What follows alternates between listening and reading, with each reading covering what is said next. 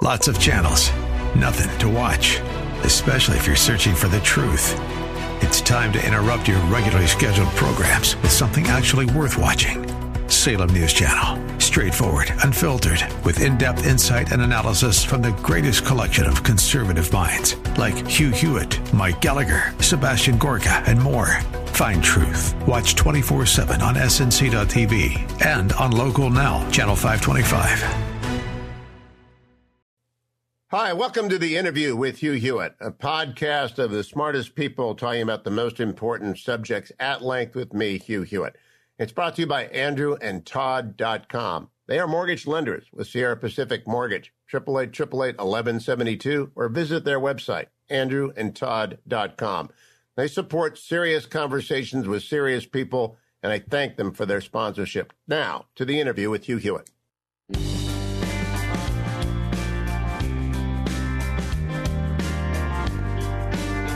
The interview with Hugh Hewitt today is with Dr. Michael Oren, who we find in Israel. Israel under attack. Indeed, only minutes ago, the Israeli Defense Forces bombed a Hamas team preparing to launch an, unar- an unmanned armed aerial vehicle from the Gaza Strip. Dr. Oren, good morning. Are you safe? I'm safe. Um, Israel, you know, for the most part, is safe. It was quite a night, Hugh. I don't know if you received the videos I sent you. I did and we will show those, I hope, later in the program. I also watched the video presentation you made to the Jewish Agency yesterday. But for this audience this morning, since American news is transfixed by old stories about former presidents, tell us what is going on because it sure looks like a war to me. Yeah, it looks like the first day of a war. Uh, we've had several wars very, very similar in the past. It begins with Hamas firing rockets at our cities. We fire back. We bomb. We bomb. Um, the world condemns us for war crimes, for um, causing casualties among Palestinians who are being used as human shields by Hamas. Hamas knows how to manipulate the media uh, so they can manipulate world opinion. And then the war ends. Um, uh, Israelis are tired of this. They're tired of this round after round. Uh, we don't see the government providing us with any any answer. Um, and the only answer is is not an easy answer. Having said that, it means sending the army into Gaza uh, at great cost, uh, both in human cost as well as uh, economic and diplomatic costs, um, but ending this end, you know, this this cycle, which just keeps you know en- ending in the same way, which is inconclusively and enabling Hamas to retain its rule in Gaza and to prepare for the next round. Now, before we go to whether or not politics in Israel has in any way contributed to this situation, can you describe for the audience that may only be watching American cable news what is going on? I mean, in Lod last night, there was what I would call a race riot in the United States. The mayor of Lod called it Kristallnacht, which is a little, I mean, bracing to see. What happened there? Well, it's a tremendous, tremendous blow uh, to Israelis, and I would include myself among them, who believe that there's a future of coexistence between with us, uh, Israeli Jews and Israeli Arabs. Um, and, and this is one of the many uh, mixed towns uh, in Israel. Lod, I live in a mixed town of Jaffa, uh, which was quiet last night. Um, and all of a sudden, the Arab residents of, of Lod turned on the Jewish residents. They burnt synagogues. They burnt three synagogues. It happened also in the ancient city of, of Akko, uh, where they burned one of Israel's greatest restaurants, Uri Buri, uh, whose owner has made his, dedicated his life to training young Arabs from poor neighborhoods how to be sous chefs, and has actually been invited to the White House uh, to serve there, to cook for the for the president. Um, they burnt it. They burnt it to the ground. It, it's terribly, terribly tragic. Terribly tragic uh, for Israel generally, but in particular, it's tragic for Israeli Arabs. It, it sets them back years. You know, Michael, when you say that, I remember the Stadt Temple in Vienna. I went there because of a Daniel Silva novel, and it's been restored since the Nazis uh, destroyed it because they, didn't burn it to the ground because it was in an apartment building. But it's also been the sign of a terrorist attack. That is truly a ferocious attack that's deeply rooted in anti Semitism to go after someone's houses of worship and, and, and not just one, but, but, but three. And, and one of the definitions of, of, of Zionism you is, is that the Jews could have a we could have a country and a place where synagogues wouldn't be burned. Um, so it, it's Lod is in the dead center of this country, the heart of the country. Uh, and so uh, we are literally left speechless like this. You know, we've had rockets before. Uh, we know how to deal with them. Uh, we know how to deal with them militarily. We know how to deal with them emotionally. Um, this, uh, these riots, this destructive, this vandalism, this anti-Semitism, uh, has left us all very shaken. I am curious if you believe, and we're not rushing today, Dr. Oren. Uh, and for the benefit of the audience, Dr. Oren is the former Israeli ambassador to the United States, former deputy minister in the last permanent Netanyahu government. Uh, he has not been part of the interim government since the onslaught of elections. Um, been out being an observer and a commentator. His website is drmichaeloren.com. I am curious if, if you believe that the cycle of political instability contributed to this in any way. I do. I think that Hamas uh, internalized um, a certain political weakness here, um, a difficulty at decision making, and, and, exploited it. And I've been saying this uh, certainly in the Israeli press for two years that our inability to form a government actually has uh, strategic ramifications and carries with it uh, dangers. Uh, because if Hamas is realizing this weakness, uh, so too are more for- formidable enemies like Iran. By the way, speaking of Iran, uh, Hamas is firing anti tank missiles at civilian cars and individuals. Where do they get anti tank missiles from? Oh, they get it all from Iran. Uh, vast majority of rockets that are fired at us are made in Iran. And uh, one of the benefits of the uh, of the Abraham Accords, our signing a peace treaty with Sudan, is that previously these rockets had been smuggled through Sudan across the desert, um, and hopefully that route has been closed off. And what they're firing off now are the you know, the backlog of rockets. But uh, Iran is a major, major backer of Hamas, and Iran is the exclusive owner uh, of Islamic Jihad. So, so tell me about anti-tank weapons. The last time I read about anti-tank weapons, it's either in your book uh, uh, about Yom Kippur War or about the other one, Rabinovich's book, where anti-tank weapons were the crucial change agent when the United States, Nixon said, send everything that can fly. It was mostly anti-tank weapons that were needed. How important are they? Do they ship battlefield tactics at all? No, they don't, because not in terms of our own tanks. Our tanks, we have developed a technology that renders our tanks almost invulnerable to anti-tank rockets. But this wasn't, you know, it wasn't a tank, a civilian vehicle. And these are are largely uh, either Iranian or Russian-made uh, anti-tank missiles. You know, it's easy. You pick out a bus and you, you pull the trigger, and, and, and the rocket hits. Um, and you know, it has it has armor-piercing uh, capabilities. Um, but there's no armor on the bus, so it's just going to go in there and blow up. So I also read yesterday, I'm reading obsessively about this. Again, there's a news vacuum in the United States. Here, India's catastrophe and the war in Israel are the two most important stories, and they're not being covered. Uh, I, I read yesterday that Hamas had a special forces commando group in a tunnel that the IDF destroyed. How does Hamas have special forces? What does that even mean? Do they are they real special forces? Yeah, I, I, yes, they do have special forces, and many of them are trained by Turkey. Um, and so, you know, I don't know how they, you know, stand up to Delta Force or Team SEAL Six or our own Sayeret Matkal, but they're they're specially trained, uh, usually by the Turks. Uh, the bigger question for Israelis is not whether Hamas, why Hamas has commandos, but why Hamas would have another tunnel. Um, now, where that tunnel was, chances are it was nowhere near the border because we've developed technology that detects uh, underground tunnel d- digging. Um, but the fact that we even had the tunnel still, um, where supposedly we had eliminated all these tunnels, eh, what can I say? It was a less than pleasant, pleasant surprise. I watched the knock knock video. Israel sent a small missile to hit the top of an apartment building and then 13 stories, then told everyone to get out, and they really mean it because of the knock knock, and then they leveled it. This has struck the international community as punitive, not me. I understand who's in that building. Will it be repeated, do you think? And what do you think of the international response? Well, it's going to be repeated, and frankly, the heck with the international response. What is it designed to do? We have an enemy, Hamas, uh, that hides behind civilians. Why can't we eliminate the chiefs of Hamas? Because they're hiding beneath hospitals, they're hiding beneath schools, they're deeply embedded in the civilian population.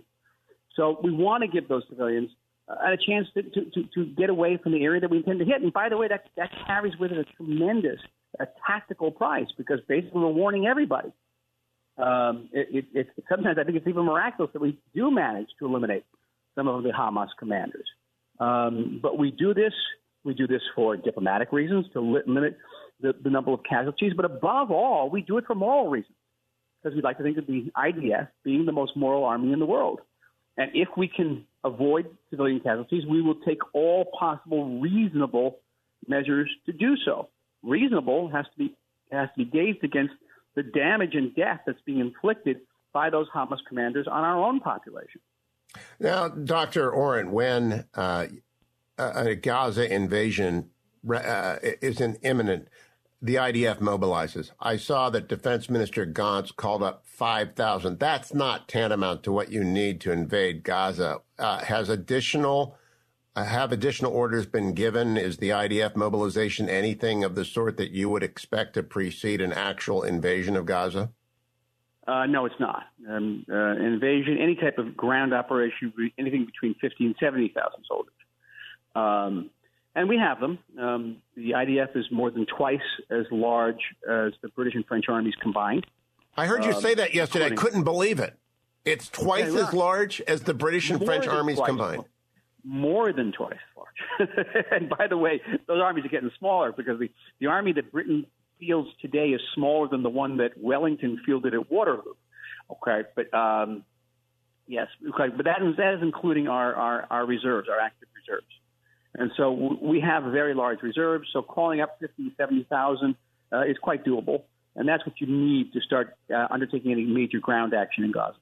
And would that be uh, uh broadcast? Would we know that that was coming? Because that is, to my way of thinking, a precursor for an actual ground invasion. Yeah, but you'd see much larger call up, and you see a buildup along the border. Um, one of the indicators you've seen is the the um, the deployment of 155 millimeter uh, mobilized guns.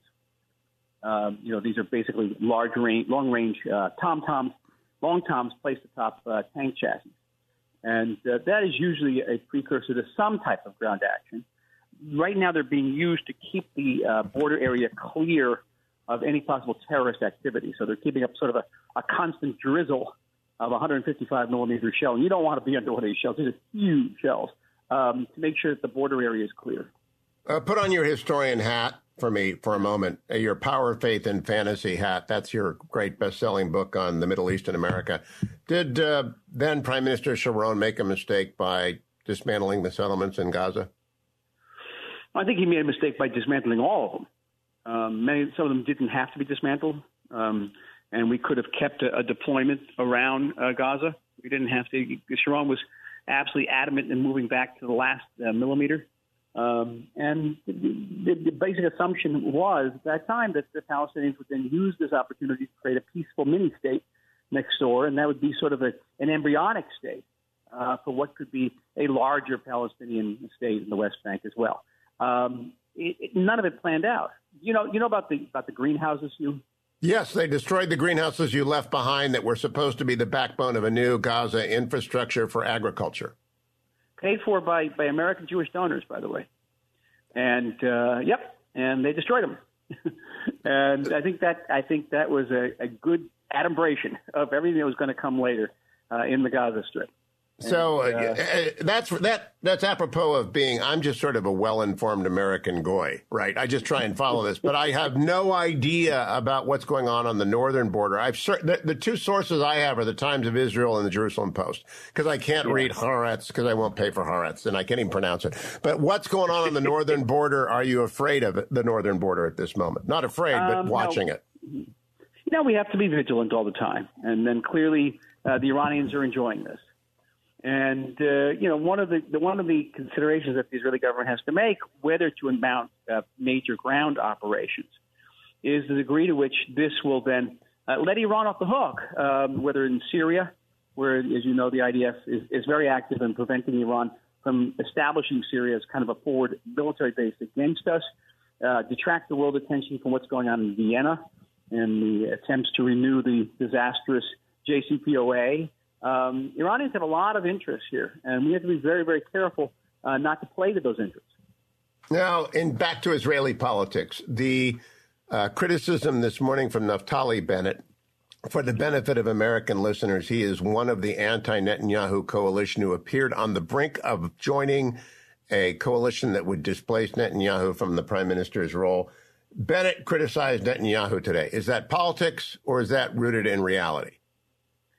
Eh, I think there's always no one's going to be able to run a, a, a war or a situation like this perfectly. Perfect by definition, but there are a lot of politics, and one of the big uh, you know conspiracy theories circulating, and I've heard it from very educated people, is that this is all the work of Benjamin Netanyahu. Because what we do, okay, according to the conspiracy theorists, and I want, I want to be very, very uh, express to say that this is not my theory. It's not mine either. I want to, I'm scornful of this, but go ahead and tell people because they may see it on their social media. I have seen it too. Uh, so here's what it goes like this. It goes something like this. Um, Netanyahu was afraid that Bennett and the other anti Bibi uh, parties would get together and form a government that would get to be around 58 seats. And he still needed three more seats. So the three seats would come from the Arab parties. Uh, either Ra'am, the Islamic uh, fundamentalist party, which had broken away from the major Arab list, or parts of the Arab list itself. So it would be supported either, you know, actively within the government or outside the government by Arab votes. So by, by precipitating a conflict with Hamas, it forced those Arab parties to come out and support Hamas and create a situation where Naftali Bennett and Gideon Sa'ar, both of whom come from the political right, could not uh, possibly enter into a negotiation or into a government with the Arab parties. And the Arab parties themselves, in turn, could not enter into a government with the Israeli right wing parties. Uh, so this has all been the work of Benjamin Netanyahu, but that is indeed uh, a conspiracy theory. That's a fever dream. Now, tell me about the reality. Uh, when when this began, and it began on the Temple Mount with riots, and then it spread to rockets, and now it spread to uprisings uh, uh, among Arab Israelis against Jewish Israelis. Ra'am uh, was on the brink of supporting uh, a coalition of anti-Netanyahu people. Ra'am's leader broke that off. Do you think it remains possible that a Hamas-friendly party can now support a government in Israel without extraordinary blowback to that coalition? Um, not for a long time. You'd have to you'd have to rely on short memory spans. But that this all is too fresh. And keep in mind that we're up against the clock. That the the anti-Bibi uh, parties had 21 days to put together a government, and that clock has now been going. And they don't seem any closer today than they were. In fact, they seem significantly further away than they were uh, before the outbreak of this last round of fighting. Have they had any more defectors? There was one defector from Yamina, Bennett's party, uh, because of the participation of the Islamists in supporting the government. Have there been other defectors? There's one is wavering, but yeah, I think now it's almost a moot point now because I just don't think it's going to happen. There's just not enough time, and we don't know how long this is going to play out. You know, our, our previous uh, conflicts with Hamas or with Hezbollah have, have often gone on for weeks. Would Bennett and other members of the conservative group say we're in a war, we will go support Netanyahu and withdraw it and trigger elections when this is over? I think it would have to be much more of a ground operation and more complex.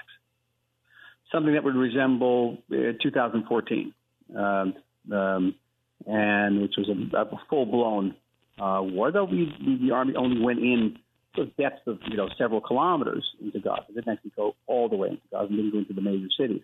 Um, it would have to be something like that. But here again, the absence of a, of a stable government um, means that when that government makes a decision to send uh, Israeli young people into battle, it has to have legitimacy because some of those soldiers aren't coming home. And the government's going to have to look into the eyes of the bereaved family and say, we did this as the legitimately, democratically uh, elected government of Israel. And nobody can say that right now. You know, six Israeli citizens, I try and explain to Americans, that is not like six United States citizens, which would be a t- awful death toll anyway. It's it's far more significant. It's likely to get larger. Is there any pressure building to everybody, uh, you know, like World War One in Britain or other past crises in Israel, that you just do a coalition government of everybody, ollie ollie in free, because this is a significant peril? We're not there yet, as we heard from Bennett this morning. We're not there yet. And um, the fact that Naftali Bennett, you know, felt that he had political leeway to make that kind of criticism of the prime minister shows you that we're not at a full-blown crisis yet. We're in a crisis, but it's uh, it's a long way from what it was, say, in 2006, where we were being hit by about 300 Hezbollah rockets a day, or 2008, 2014. We've had a lot of rounds of these things. Um, where the do they tend to go exponential? Uh, because because to me, I watch the first day and I want to see if it increases the second day. This has gone up every day, but not exponentially. If it goes up exponentially, how rapidly does that occur? Yeah, it's you know Hamas is not Hezbollah. Hezbollah may have 150,000 rockets, and it has an unlimited supply of rockets through Iran. Uh, Hamas probably has between uh, 10 and 15,000 rockets, and it has almost no way of resupplying. Many of these rockets are now being made in Gaza itself. So, so they are going to husband, they're going to, to hold back as much as they can. They're not going to uh, you know, empty their magazines overnight. Um, so if they want, if they're planning on a drawn out, uh, you know, protracted conflict, they're going to have to, you know, keep it down to something in the order of 100 a day. Now, can Hamas de escalate, Dr. Oren? Because once it becomes an intra Israel conflict, as it did in Lod last night, I wonder about Hamas's ability to control the tempo of the fighting and to back away when the cost is too high for them. I, I believe it can, even for breakaway organizations like Islamic Jihad, which are controlled by Iran. Uh, I think it can. But um, the the issue is, you know, you know, Hamas has an interest in, I know this sounds so counterintuitive for a Western audience. They have an interest in looking as if they've been smashed. That, that gets them credit on the street. Yes, I, will give you a quick story. Uh, the man who is now Israel's national security advisor, um, Meir Ben Shabbat, was once the southern commander of the Shabak, our FBI. And when I was working, I was in charge of the Gaza situation for the Israeli government. I went down and spent a day with him, and he showed me a, a photograph of Ismail Haniyeh, one of the leaders of Hamas, uh, standing on top of a pile of rubble, what had been a house. And he's making a victory sign, the V sign with his, with his hands. And Meir Ben Shabbat asked me, he says, is that a victory poster or a defeat poster? Huh. And I said, you know, of course it's defeat. He's on top of these debris. There's nothing left of the house. He says, no, that's where you don't get it. He says that for Hamas is an image of victory because there's the leader of Hamas still standing on the rubble. The rubble is a sign of honor. It means that they stood up for the Palestinian cause. And he's undefeated. He's up there giving the victory sign. So, you know, it's so, a victory poster. So yesterday, the uh, correspondent who I follow, I, I can't remember her name right now. She was in a in a bomb shelter with her two children for the first time with her husband, talking about bomb shelter protocols with young people. How much of the country are in bomb shelters right now? Um, I don't actually have a statistic. It, it, usually, it's in my neighborhood, which is sort of a middle class neighborhood, even an upper middle class neighborhood. We have bomb shelters in our own homes. So, um, you know, I, that's where I was last night. But uh, you know, in other neighborhoods, poor neighborhoods, they have they have either building uh, bomb shelters or they have um, or they have um, you know uh, neighborhood bomb shelters in schools at the end of streets. Okay, two more questions. Two more questions, Doctor. One of them is Is there an incident level that automatically triggers the IDF? I mean, six dead is six dead. If one of those rockets hits a hospital or something, does that automatically go to DEFCON 1? It does, uh, though most of our hospitals, you know, have underground operating theaters now, precisely for this reason. Um, so, yes, yeah, there's, there's always that wild card. All right. Last question. The American response in the uh, uh, Times of Israel today, there's a columnist saying Biden is trying to please everyone and is not pleasing anyone. Meanwhile, the uh, the Abraham Accord partners are kind of wavering, in my view. Not the UAE, but Bahrain was mm-hmm. critical. What is the situation with the U.S. and your Abraham Accord partners? I think with the Abraham partners, I think that the Hamas has overplayed its hand. As long as they were focused on Jerusalem, that created a difficult situation for our our Muslim allies. Um, but once they started firing at Tel Aviv and Ashkelon and Ashdod, they lost them. They lost them. There's no support for Hamas, zero, um, among our Abraham Accord partners. Uh, with the with the Biden administration, you know, the moral equivalency, calling on all sides to to de-escalate, um, only encourages, I believe, encourages the Hamas. Saying, look, I'm getting attention from the administration. I'm getting the administration to put pressure on Israel. That's a victory for them. And I think that uh, I wish that you know cooler heads would prevail. Okay. Uh, by the way, has CNN called you? Has any American outlet called Dr. Michael Oren? I, I, I, was on CNN this morning, and I'll be on again this afternoon. All right, that is great news, Dr. Michael Oren. We'll check in with you tomorrow. Thank you for your time. Take care. All right. Bye bye. It it's busy over there, as you can obviously tell. Dr. Michael Oren is the guy to go to, former Israeli ambassador to the United States, um, and there simply is no way to quantify risk in a situation like this. But all I can tell you, given the near complete blackout in the American media of what's going on there, visit timesofisrael.com and jpost.com for updates. Uh, that is where an English speaking uh, observer gets their best news from Israel. Timesofisrael.com, jpost.com. Uh, without subscribing, uh, neither of those require an investment. You can go there and be as informed as any other American or any other non Hebrew speaking individual who can't read that. Uh, I'll continue to follow it throughout the days and weeks ahead, and hopefully it's days, not weeks. And hopefully there aren't any updates beyond those which suggest the tensions have eased. That concludes today's episode of the interview with Hugh Hewitt. Thank you for listening. Make sure you come back and check out all the other podcasts on the Salem Podcast Network. And remember to thank our sponsors, andrewandtodd.com. If you believe in long form interviews like I do, then do your real estate transactions with Andrew Del Rey and Todd Avakian. I've known both men for a long time. AndrewandTodd.com. Go there, answer a couple of questions. They'll tell you what's best to do with your house or call them at 888 888 1172. You'll be glad you did, and you'll be glad that you listened to the next episode of The Interview.